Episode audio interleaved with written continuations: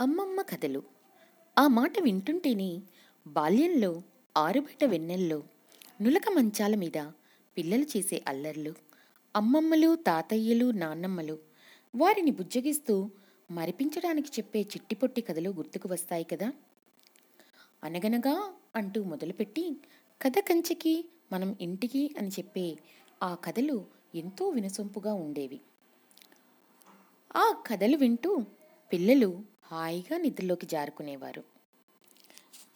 ఈ కథలు వినటానికి ఆసక్తిగా ఉండటంతో పాటుగా మన సంస్కృతిని విలువలను నీతిని నేర్పించేవి.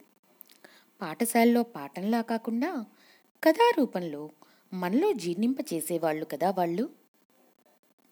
కానీ ఇప్పుడు ఈ యాంత్రిక జీవనంలో దూర ప్రాంతాల్లో ఉండటం వల్ల లేక సమయాభావం వల్ల ఏ ఇతర కారణాల వల్ల? మన పిల్లలకి ఈ ఆనందాన్ని విలువల్ని అందించలేకపోతున్నాం ఏమో అనిపిస్తోంది.